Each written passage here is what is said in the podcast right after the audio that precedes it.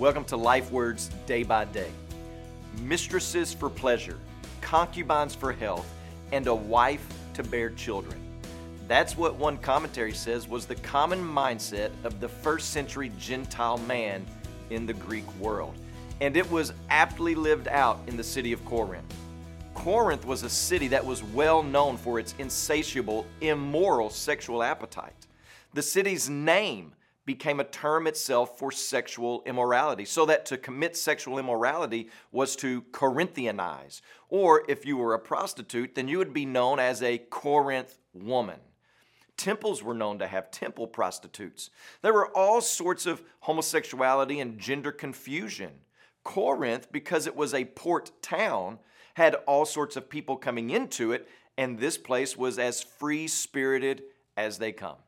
So it's not surprising that Gentiles who had been raised in that culture would bring that mindset and those struggles into the church when they were converted.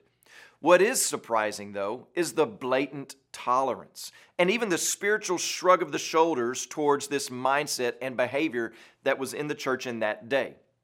So in 1 Corinthians chapters 1 through 4, we've been dealing with sinful attitudes and philosophies, sins of the heart and sins of the mind.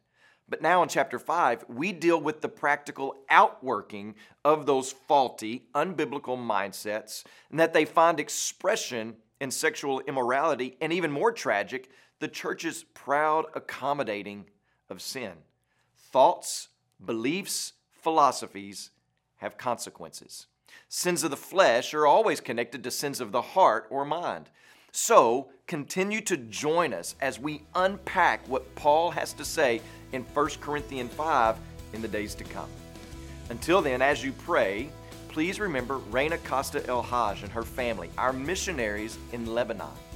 And also remember the Polish Life Word broadcast that's heard throughout Poland.